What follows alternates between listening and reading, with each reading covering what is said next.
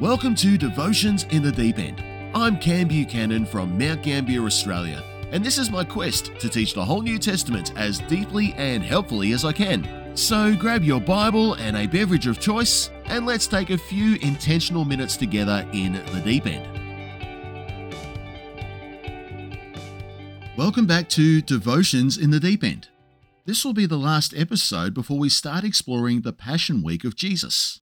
The course is set for Jerusalem, and Jesus has one last lesson to teach before making his triumphant entry. Our passage for this episode is Luke chapter 19, verses 11 to 27. While they were listening to this, he went on to tell them a parable because he was near Jerusalem and the people thought that the kingdom of God was going to appear at once. He said, A man of noble birth went to a distant country to have himself appointed king and then to return. So he called ten of his servants and gave them ten minas. Put this money to work, he said, until I come back. But his subjects hated him and sent a delegation after him to say, We don't want this man to be our king. He was made king, however, and returned home. Then he sent for the servants to whom he had given the money in order to find out what they had gained with it. The first one came and said, Sir, your mina has earned ten more. Well done, my good servant, his master replied. Because you have been trustworthy in a very small matter, take charge of ten cities. The second came and said, Sir, your mina has earned five more. His master answered, You take charge of five cities. Then another servant came and said, Sir, here is your mina. I have kept it laid away in a piece of cloth. I was afraid of you because you are a hard man. You take out what you did not put in, and you reap what you did not sow. His master replied, I will judge you by your own words, you wicked servants. You knew, did you, that I am a hard man, taking out what I did not put in and reaping what I did not sow? Why then didn't you put my money on deposit so that when I came back I could have collected it with interest? Then he said to those standing by, Take his mina away from him and give it to the one who has ten minas. Sir, they said, he already has ten. He replied, I tell you that to everyone who has, more will be given. But as for those who have nothing, even what they have will be taken away. But those enemies of mine who did not want me to be king over them, bring them here and kill them in front of me. The messianic expectation of Israel is running at fever pitch right now. Even the unlikeliest of guys like Bartimaeus have felt it. When he called out to the Son of David, this sort of expectation was burning in his heart. In a couple of days' time, we're going to see this messianic expectation reach a stunning crescendo. With this expectation, all the things that had been spoken to the people would be coming to mind. The rabbis had made all sorts of lofty statements about how they would know him, including the idea of fresh manna falling from the sky like the days of Moses. The people in the street who hated Rome were feeding the idea that this Messiah would be the answer to all their years of oppressive rule. When we get our own king again, not a puppet like Herod, not a pagan tyrant like Caesar, but a real God given Jewish king like David, when we get one of those, everything changes. Never mind the things that Isaiah wrote about, that suffering servant stuff. Never mind what Daniel saw in the Spirit, the anointed one being put to death with little to show for himself. The Messiah is all about changing our here and now. Because Jesus has begun the trip west from Jericho and the festival season is fast approaching, the people are getting worked up all of a sudden. We read here that Jesus is very much aware of this fact, and he gets the worked up crowd together for a really sobering parable. Their expectations need to be adjusted, and he knew just what to say to illustrate this. There was a man about to be made king. This was totally engineered to get the crowd's attention. This noble man did in fact become king, even though there was a group of people who did not want this to occur. There was an actual story in recent history which went along those lines. After Herod the Great died, his son had to make the long journey to Rome to be made king in his place. And there was also a delegation of Jews who went to Rome to put a stop to it. But while that story was fresh in everyone's mind, Jesus was also very much aware of his own earthly destination. In about a week's time, a delegation of people in rejection of him would say the words, We have no king but Caesar. The parable continues. Nevertheless, there was absolutely no doubting the fact that this king was in fact coronated in the land that he was visiting.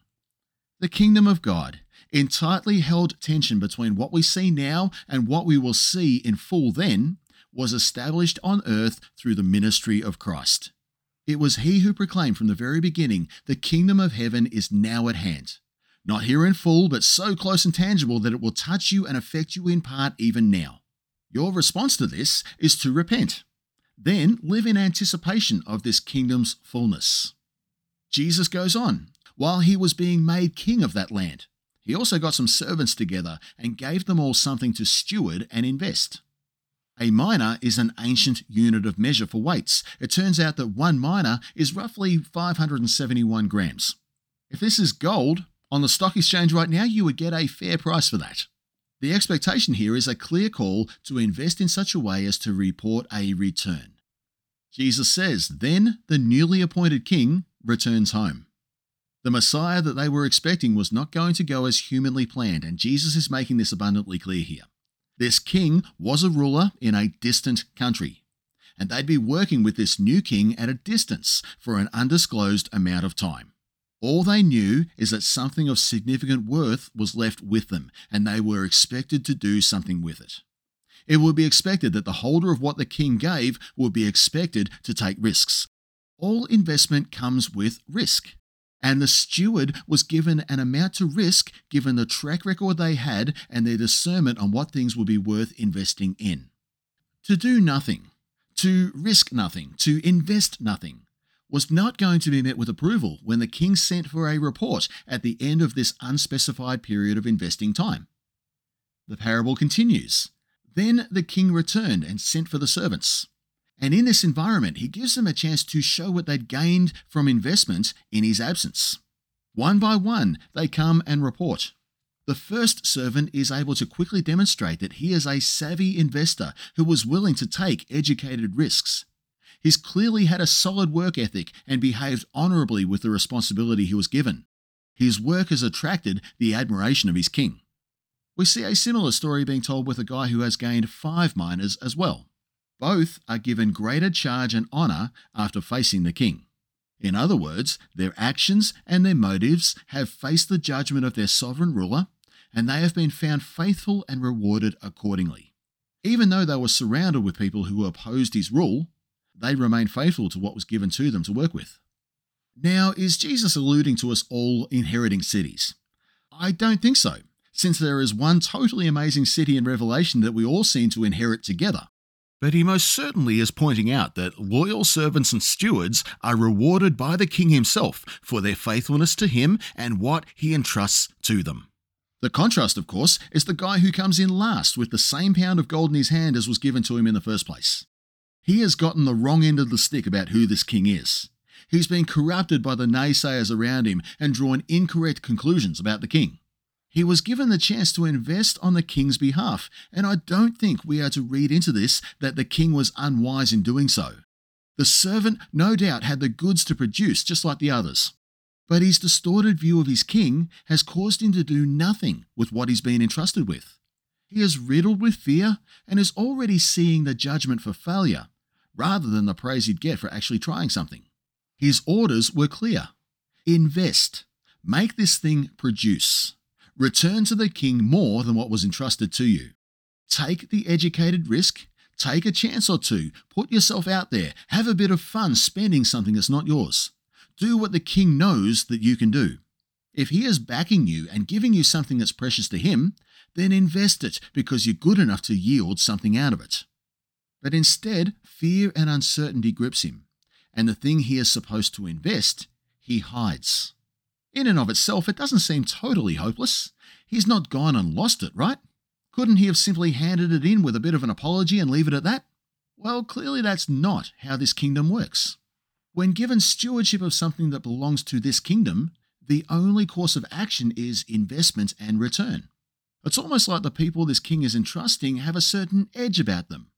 It's almost like there is a real assumption on the part of the king that those he entrusted will produce something.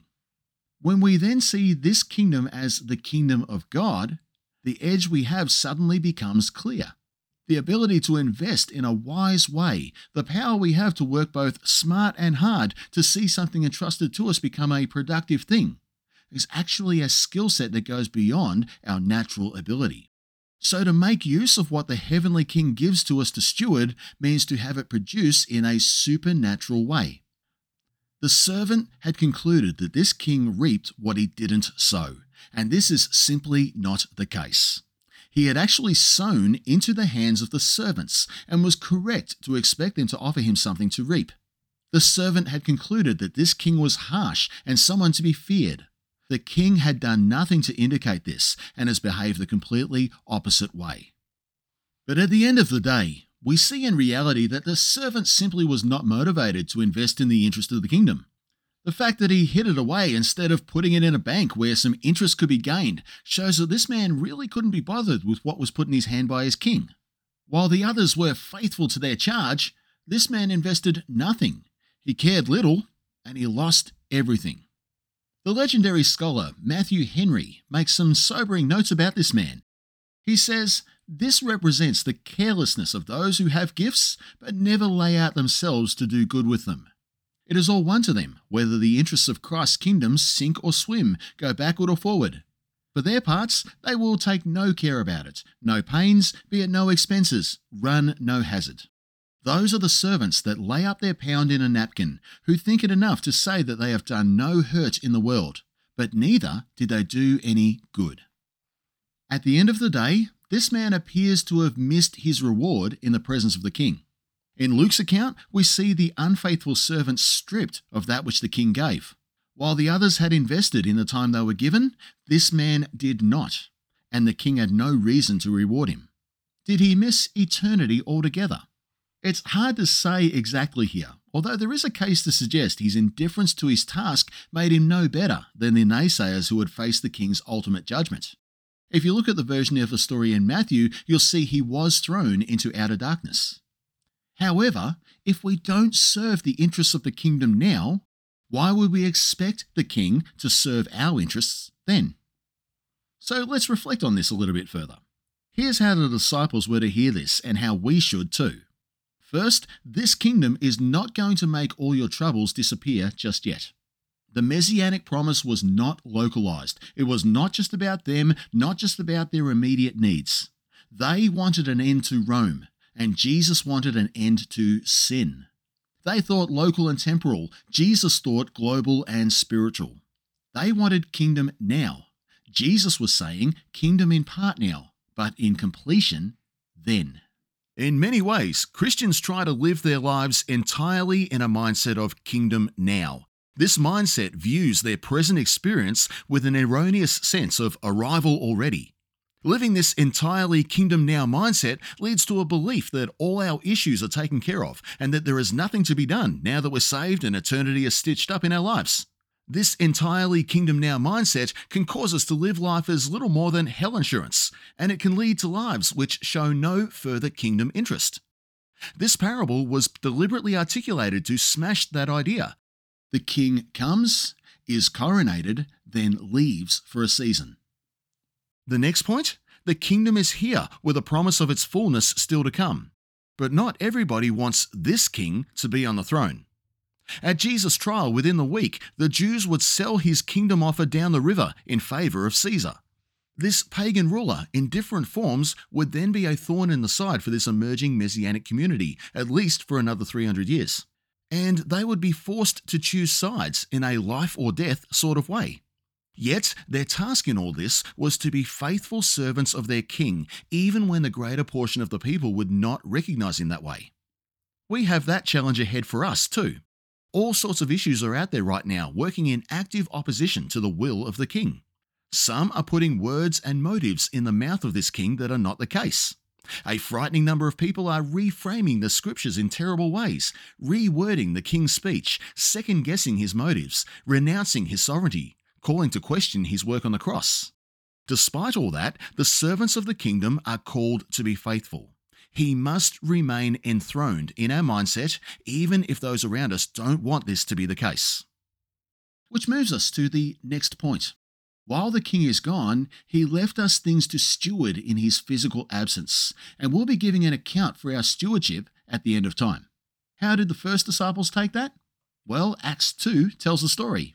They held everything in common and actually parted with what they had to ensure the poorest could be on the same footing as them. The people they worshipped with in the temple were the people they willingly held communion with in their homes. The interests of the kingdom superseded the interests of the individual. 1 Corinthians chapter 12 verse 7 tells us that every believer is given gifts to steward and they exist for the common good. In other words, you have spiritual gifts that are to be invested in kingdom living and kingdom expression. We also know that when Jesus is truly sovereign in our lives, everything we have actually belongs to Him, not us.